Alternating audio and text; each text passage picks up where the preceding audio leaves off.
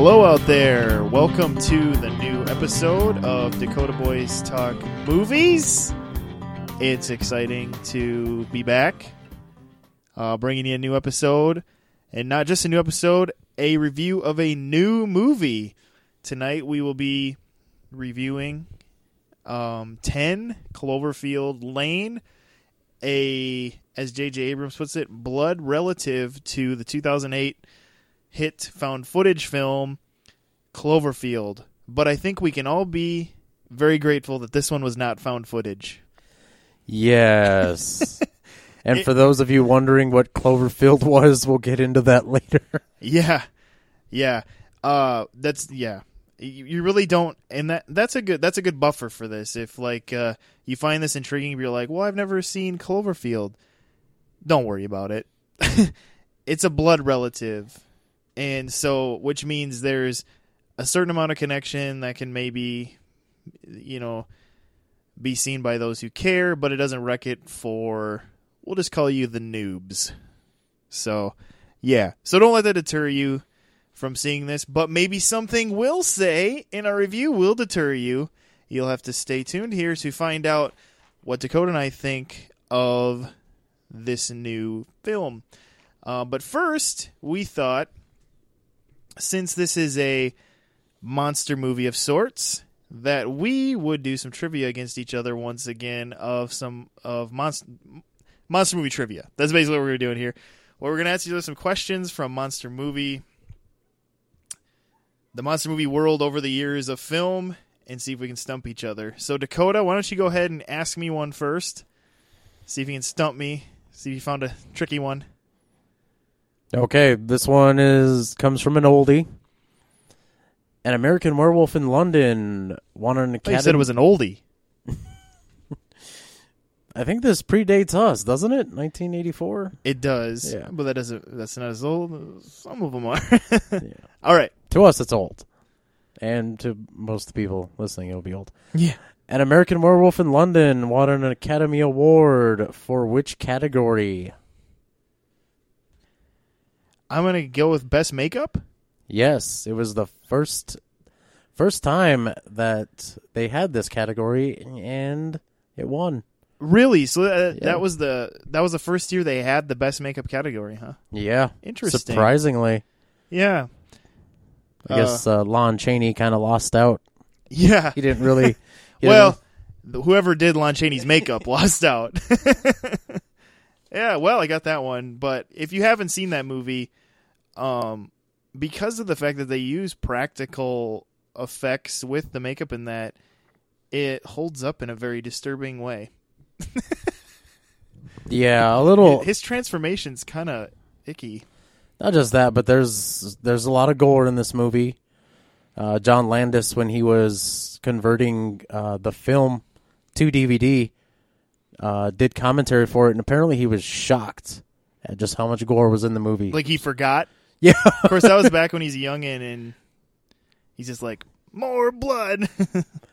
yeah. It's kind of like Spielberg. You know, half the movies Spielberg made in the late seventies and early eighties. He's like, I would have never made that today for you know certain like he's mellowed out reasons and things like like plot points and character development things. It's just funny how you know everybody mellows out in their old age, I guess. But all right, my first question for you is. What film is basically considered the first giant monster movie. I'll give you three choices King Kong, The Beast from 20,000 Fathoms, or The Lost World. I think I'm gonna go with King Kong. Ooh, no, it's not King Kong. The Lost World. The Lost World. Oh! The Lost World is considered basically more or less the first giant monster movie. It came out in, I believe, 1925, if I looked correctly. oh, okay. And King was- Kong was 1933. Yeah, that's that's quite a bit of time in between. Yeah. Yep. But it, King Kong was the one that definitely put him more on the map, you know. But yeah, so there you go. Um, you got another one for me? I sure do. What John Carpenter movie opened the same day as Blade Runner? Hmm. let's see, Blade Runner would have been John Carpenter. Yes, the famous John Carpenter. Yeah. Uh, I can't really I can't really hum the Halloween music too good. I was gonna say, is it Halloween? No. That's a little before. Way before. Blade Runner. Didn't Blade Runner come out in like 1980, 80 or 81? 81. Hmm. Man, well, I already guessed and was wrong. The Thing.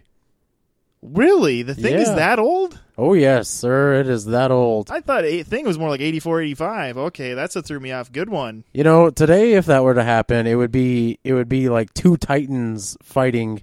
There would be people debating how one film was superior to the other. Yeah. But back then, both films were actually critically panned. Um, the right. thing the thing about the thing is though, John Carpenter, of course, kind of had a following, so people people went to his movies, whereas Blade Runner kind of everyone just kind of turned their backs to it. So Yeah. Yeah. You, yeah, he was always going to have his following, but Blade Runner was like so misunderstood and still is, and people either love it or hate it. so, yeah, it's interesting. Well, you got me on that one. Okay, let's see here. Okay.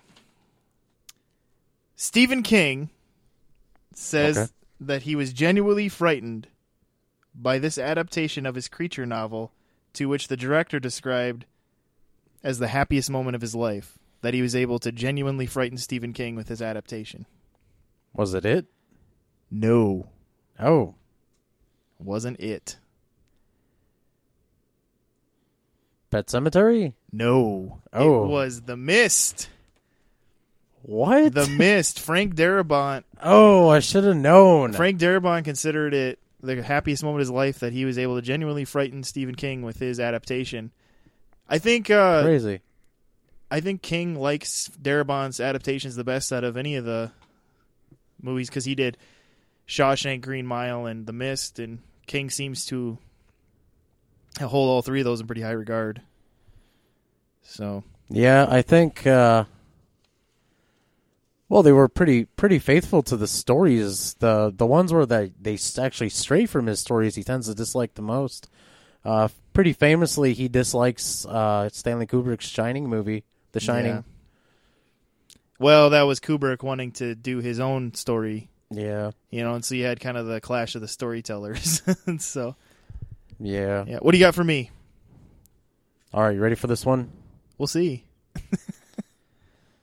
Rick Baker was responsible for creating which of these horror movie monsters? Okay, The alien from Alien, okay, the Predator from Predator, okay. the Thing from The Thing, or all of them?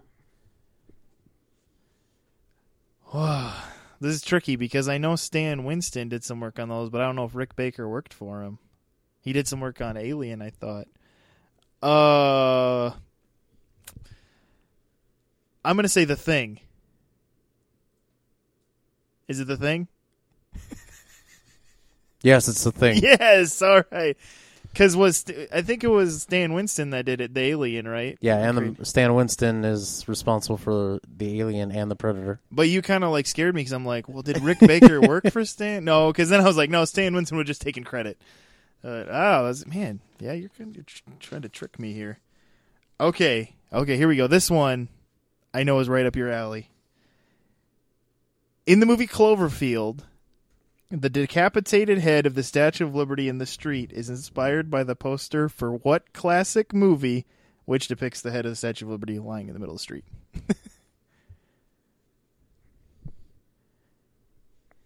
I know, Oh man, I know you know this because I know you like this this movie.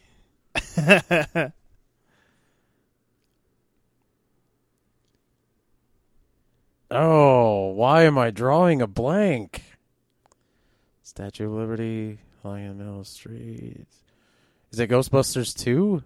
no, and a lot of people initially thought it was a Planet of the Apes thing, but it's actually Escape from New York. Oh, of course. They were paying montage to the poster and how it had the Statue of Liberty laying in the street there. So, Yeah. All right, man, I think. I got you. You're 0 for 3. yeah.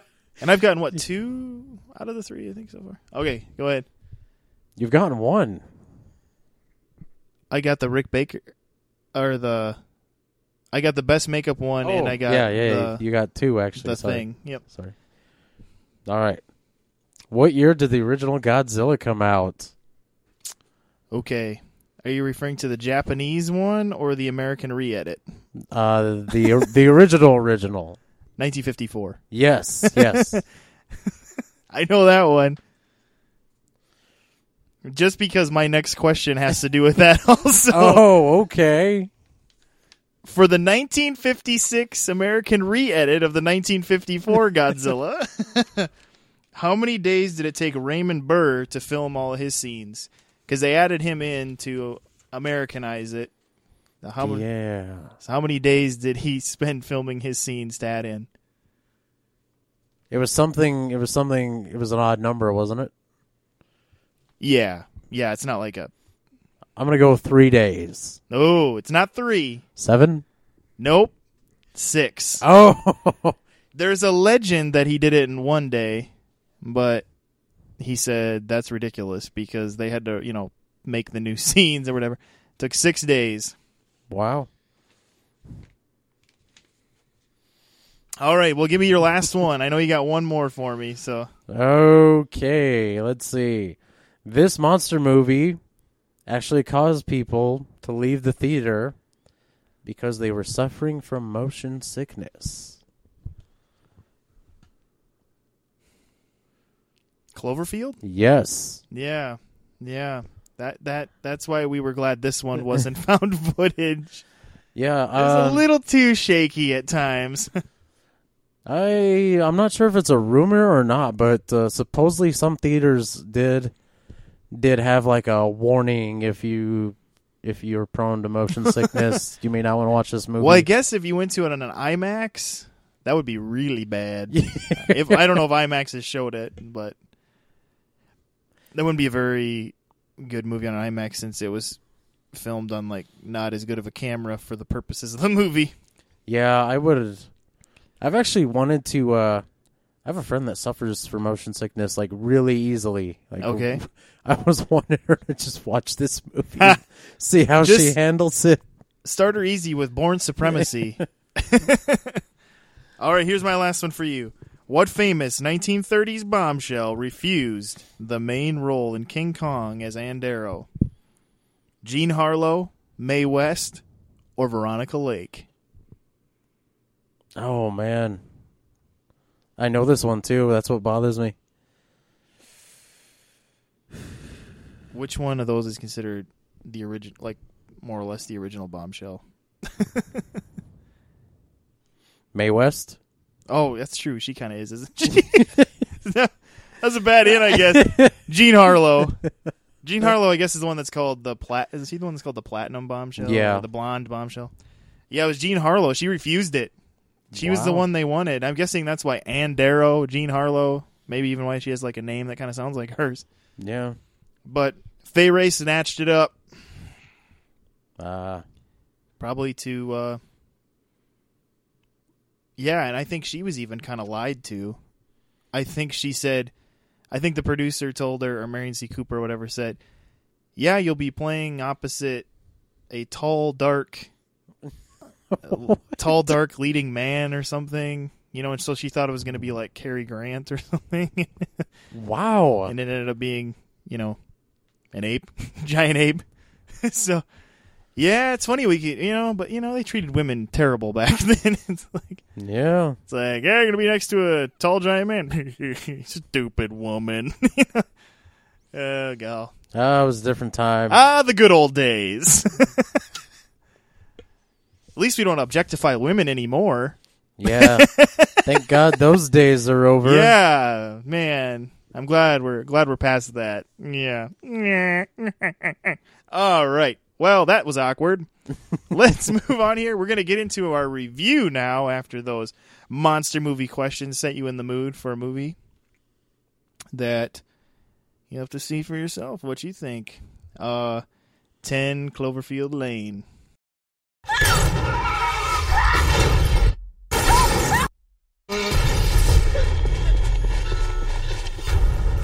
Focused on being prepared. I saved your life by bringing you here. I knew this day would come. It's not safe out there.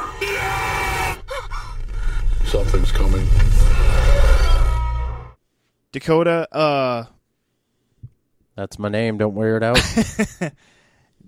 this movie had an interesting marketing campaign in that nobody really knew it was happening until like January 15th or something. They released the first trailer was before 13 hours, and everybody's like, "Wha- who?" It's like, what the heck? And then it said it c- was coming out in March, so it literally just had a two month campaign where it just kind of came out of nowhere. And uh, yeah, were how early were you familiar with it? Were you familiar with it pretty much from January or? Yeah, I'm trying to remember. I was doing something. I was at home. And somebody mentioned that, oh my gosh, there's a Cloverfield movie. Someone posted something on Facebook, a sequel that's coming out. And I was like, I just chuckled to myself because it's, if you were going to make a sequel to that movie, it's, it's a little late to do that. Uh, yeah, it was. It's one of those things where it is late, but at the same time, there's still a pretty decent fan base. It seems to be chomping at the bit for a sequel, and I think you know some of those really, you know, the people that are really big fans of Cloverfield. Um, we're kind of disappointed that this is what it. You know, I'm not, I'm not necessarily directly talking about the movie. I'm just talking about the fact that he goes, "Well, it's not really a sequel." Yeah. And so they're like, "Well, that's what we wanted." But at the same time, I, I I've thought to myself since 2008 when he's you know when there was talk of maybe someday doing a sequel, I asked myself, "W- w- what would they do? You know, where where would you go with that story in, in terms of a direct sequel? And so uh, maybe that's why we ended up getting 10 Cloverfield Lane because they found this as like, well, you know, maybe this is a way we can we can do we can just play with that world, you know, Yeah. where maybe that's a kind of a funner way to go at it is just to play with that play with that world a little bit. Um yeah, and I I was kind of the same way. I had heard that he was going to be producing this movie called Valencia a while back and that it was going to be about a woman who was woke up in a bomb sh- in like kind of a bomb bunker thing and was told um, I saved you from a car accident. There outside's unbreathable. And that it was going to be kind of a thriller about if she could trust this guy who found her, or if he was a kidnapper. And it was kind of a psychological thriller. Well, then all of a sudden, this marketing campaign started, and I realized that. Then they started saying, "Yeah, that movie became this," and I'm like, "What? That's kind of crazy." They ended up kind of mm. throwing us all for a loop by you know, making this that that movie because I thought that movie sounded interesting in and of itself, and then now they're calling you know now they made it into this kind of Cloverfield universe of sorts. Yeah, it's uh it does make you wonder at one point in time they kind of just said to themselves, "Let's let's make it a Cloverfield movie." Yeah, I know. It's like I I would be curious to know when when that happened, like when in the Cuz it it almost comes across as it could have happened as the film was actually being shot. Yeah. Without giving away anything about the movie, um, I was thinking the same thing where that definitely could have been a possibility. Where it was like even during like maybe principal photography had already started Yeah. when that idea came to full fruit like when they decided to go through with that idea. So yeah yeah it's just kind of kind of interesting stuff. But yeah so that's basically you know what i kind of said there about initially that's kind of the the basic premise of the movies you have uh, a woman who um, gets in a car wreck and wakes up um, injured and uh, kind of handcuffed in this bunker and he says i saved your life um, not only from the car accident, but the outside world is now uninhabitable. Something bad happened. You're safer, you know, you're safe here. If you were out there, you'd you'd already be dead. And it kind of comes down to this: Can this person trust this man? Because you know, I mean, it's like it's one of those things where it's like she didn't. I mean, it's not like this was even a distant neighbor. This was just a total, complete stranger to her, and so yeah. And the the guy who who has this bomb bunker, I guess what's called a bunker, is played by John Goodman. And how'd you feel about uh, how'd you feel about his performance in this movie, Dakota?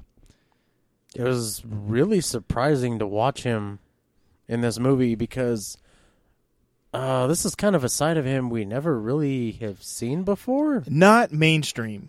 Yeah, Like there's been a few times where kind of like under the radar independent type things he's played more serious roles or I mean you know it's in that kind of realm of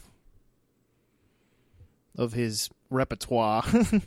but yeah, I mean this is the first time mainstream I remember him playing a role like kind of this serious, subdued, not a real whole lot of comedy. I mean, you know, Yeah. no funny business type stuff. And so, yeah, but I don't know. How'd you feel? How'd you feel about him in that role? Did that, Well, it was it was surprising and a a real just kind of jarring because when you first meet the guy, he he doesn't really come off as creepy. He comes off as somebody who's just like really awkward, yeah, kind of, uh, who's kind of like ro- walking a tightrope between.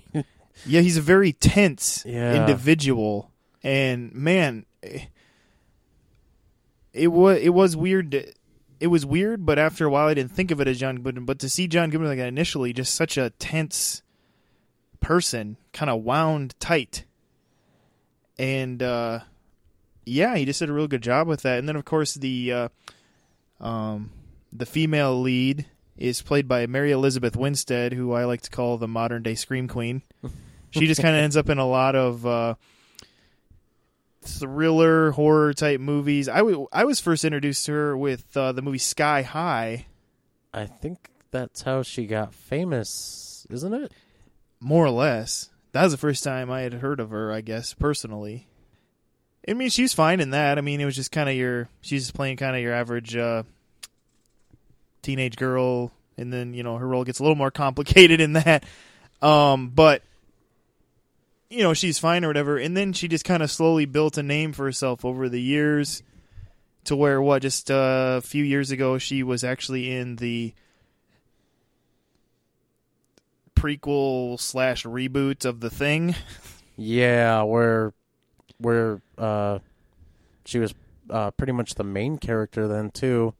And she surprised a lot of people in that movie because uh she didn't everyone knew she was going to be the main the main star of that movie.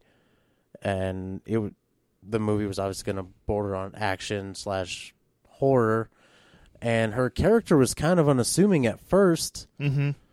and throughout it throughout the whole movie just like in this one she kind of just gets stronger and stronger uh to the end of the movie where she's she's the last one left standing Um, yeah, and then a few years before that, she just had some bit roles in like uh, a Grindhouse movie that Quentin Tarantino made, and uh, Bruce. She played Bruce Willis's daughter in Live Free or Die Hard, and she just kind of built herself. But it seemed like, um, as far as kind of like main acting roles, she didn't really have a lot of those. Not in the mainstream. I mean, she was the lead girl in Scott Pilgrim versus the World.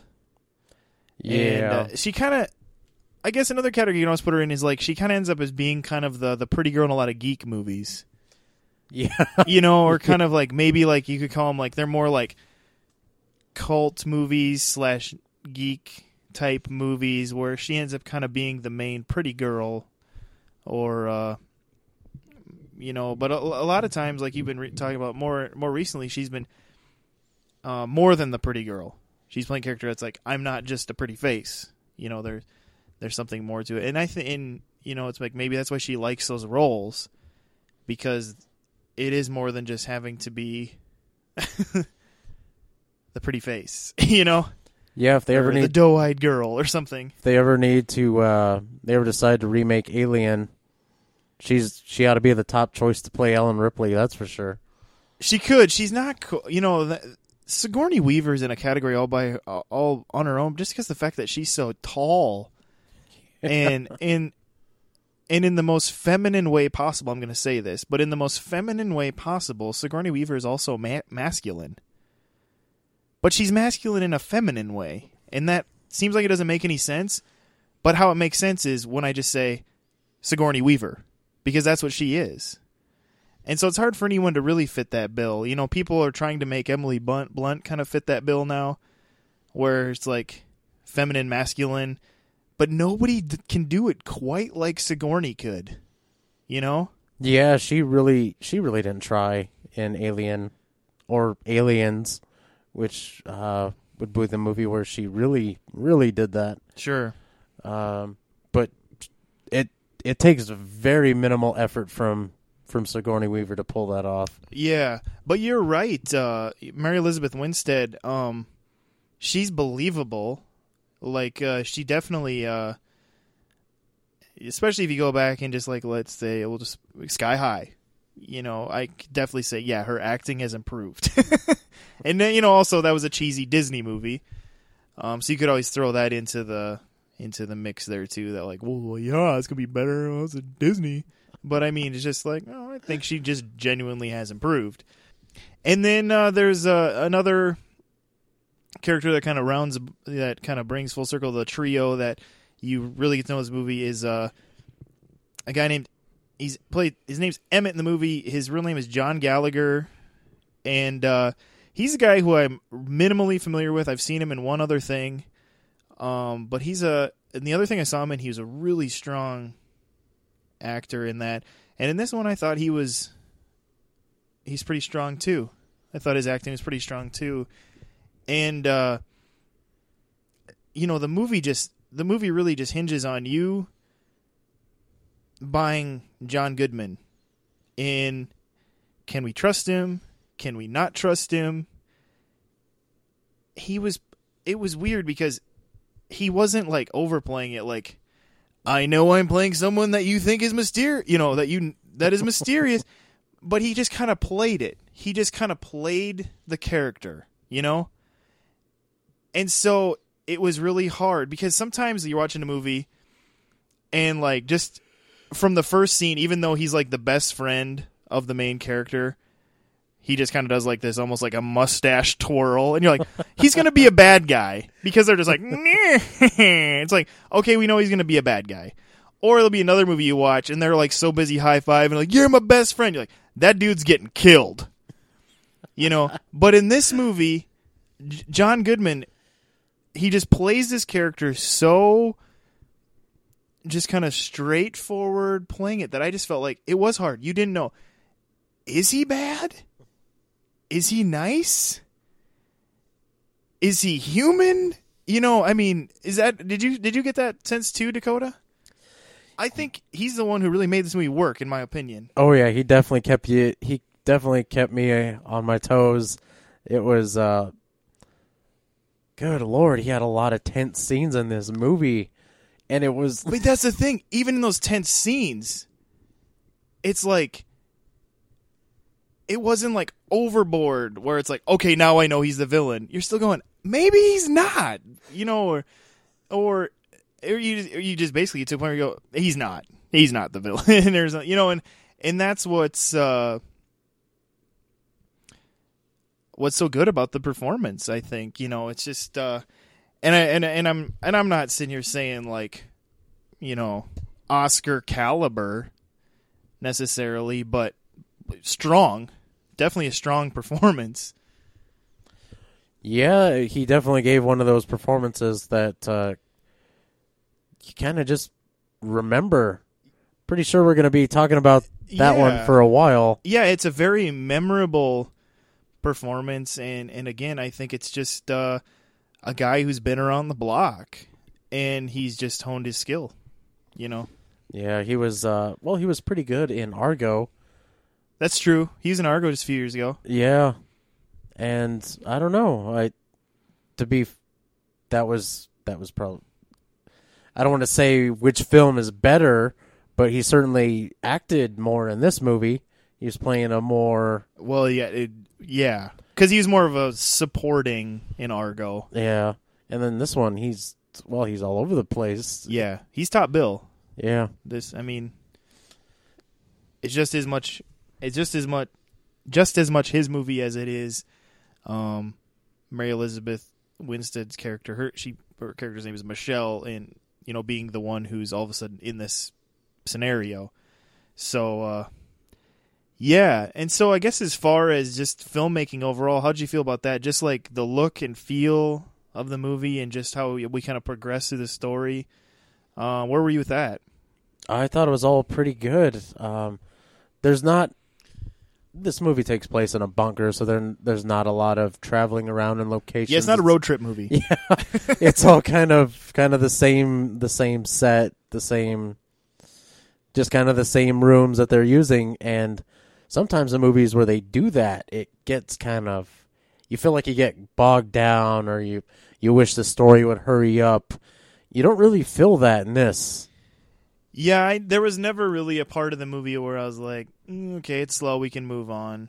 Um, everything seemed to matter. Everything seemed to be a piece to the puzzle that you wanted. To where, yeah, you were just kind of in the flow of the movie. And I think on top of that, just the fact that, as we talked about, nearly the whole movie is just kind of one tense scene. Even though there are cuts, you know, and, and time jumps, it still just feels like one long tense scene.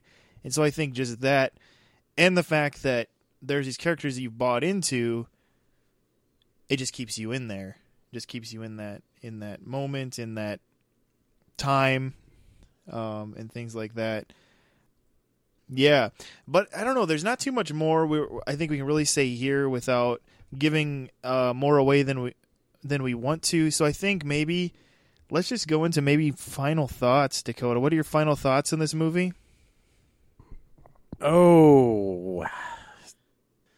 You know, we've been talking about how how much we what we liked in this movie and there's a lot to like about this movie. Like I said, I I especially enjoyed all the tension in this movie because it, it, it kept you it kept you focused on what was going on. Yes. With yeah, the- with this the- movie is nearly hyper focused. yeah, with the characters in this movie. Uh, this is it's a phrase that gets used way too much, but I'm going to use it for this as a white knuckle thrill ride.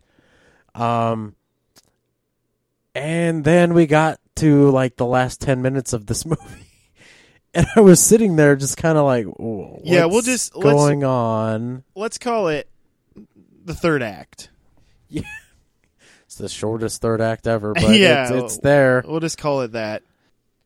Maybe how I'd put it is like the finale causes you to maybe think about it a little bit after you leave, and then you just kind of got to decide for yourself exactly uh, how you feel about it. um, but I guess overall, I would say, uh, man, it, yeah, it was a, it was a lot more tense than I thought it would be. I mean, I knew I was going to go in there and be like, okay, this is going to be like kind of a thriller thing, as we, but it was even more tense than I thought it was going to be. Um, it did have a few surprises that I'd never really expected, or you know would have would have thought, okay, that's where it's going to go. That were that were I found satisfying. The surprises that there were. Um, and as far as uh, you know, the whole finale type thing, I don't poo poo it. Um, it there were some interesting elements there, and and I kind of and then it kind of leads to this. Okay, I see what you did there. You know, kind of you sly dog type thing where there there there was a, a a conclusion of sorts that that gave you some closure there that that I was okay with, which causes, I guess, we decided on this episode our grading system would be letter grade, and it causes me to. This is really hard. I was kind of debating between these two, and oh, it's so tough. I think I'm going to end up here I was debating between A minus and B plus because I feel like it rides right in between there. But I think I'm gonna do it just because the things it did give me surprised me enough where I would I would push that up, you know, give it where it would boost it up for me to where I would just give it a straight up A minus. Um, just because I think this was a very well executed, acted movie that between those things and just those extra surprises just kind of helped me boost it up out of the B into A minus. So I think I, I'll give it an A minus. But what about you, Dakota? I'm giving it a B, and Just a B? yep, Okay. and I'm giving it a B just because of that ending. He and and that's and that's where uh it's kind of it's kind of uh on you. The the ending didn't didn't hurt me as bad as it hurt Dakota. Um I think partially because I kind of wondered if it was going to be an ending like it was. and so I had kind of like maybe in a way was prepared for certain things. And so uh, yeah, and so it's it's kind of on you, but like you said, what a movie and and you and there's not many like a lot of times the movies that have the good performances are the movies that uh, overall you find kind of dull and are usually in the best picture category at the Oscars or something like that or best writing. But I think what's cool about going to see this movie is you get to see really um, good performances in a movie that's also very entertaining and tense to watch. And so that's really that's really cool to have that opportunity that Sally doesn't come across very often because usually when you go to like kind of an action movie or a thriller movie, you kind of sacrifice act acting to get the action or the thrills, and so it was nice to have both of those there in this one, um, where you could have those both there. So, yeah. Anything else, Dakota? Yes. I'm still trying to figure out that ending. That's all I'm gonna say. It's something that, as I said, it's okay. So it's good when you take a movie away with you. It means, uh, uh, it means it's his job. You know, it's got you to to think about it and ponder it and and wonder, um, what that could mean or the the questions it asks to cause you to look Yeah. at the answers. I'm not saying the ending was weak. I'm just it confused me. That's yeah, all it is. That would be a good disclaimer. The ending isn't weak. It's not a weak ending. It's not like whoa, that was this easy way out type thing. You know, it wasn't weak. But yeah, it just it just it is. The ending was what it was, and so I choose to accept it a little easier than Dakota did. That's just kind of how that goes. It doesn't make me the bigger man. I honestly just think because I was a little more prepared for it, just because I wondered that's what it would be. So yeah, I think overall though Dakota gives it. Do you get to see it then in theaters? Yeah, I'd say see it in theaters. Yeah, I'd give it a. I'd give it a see it in theaters. Um, like I said, it's it's a fun, tense experience. So yeah. Um, but I think with that we'll wrap up this episode. Um, remember to um, subscribe to us on YouTube or iTunes or whatever other way you listen to us. It's cool to to know you're there and and and care enough to uh, subscribe and and want to know when our new stuff is. Uh, any sort of feedback you want to give us is also appreciated. Or if you like our Facebook page, which you should do, that would be a good place to leave us uh, things you'd like us to do on the show, things you think we need to stop doing on the show.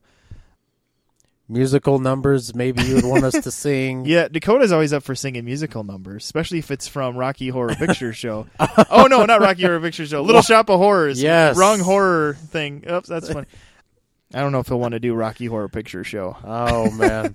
Yeah, just any anything like that. So make sure you uh, you do that too. And we also like to throw news updates on there about different, just whatever's going on in the movie world. So do those things, please. We appreciate it.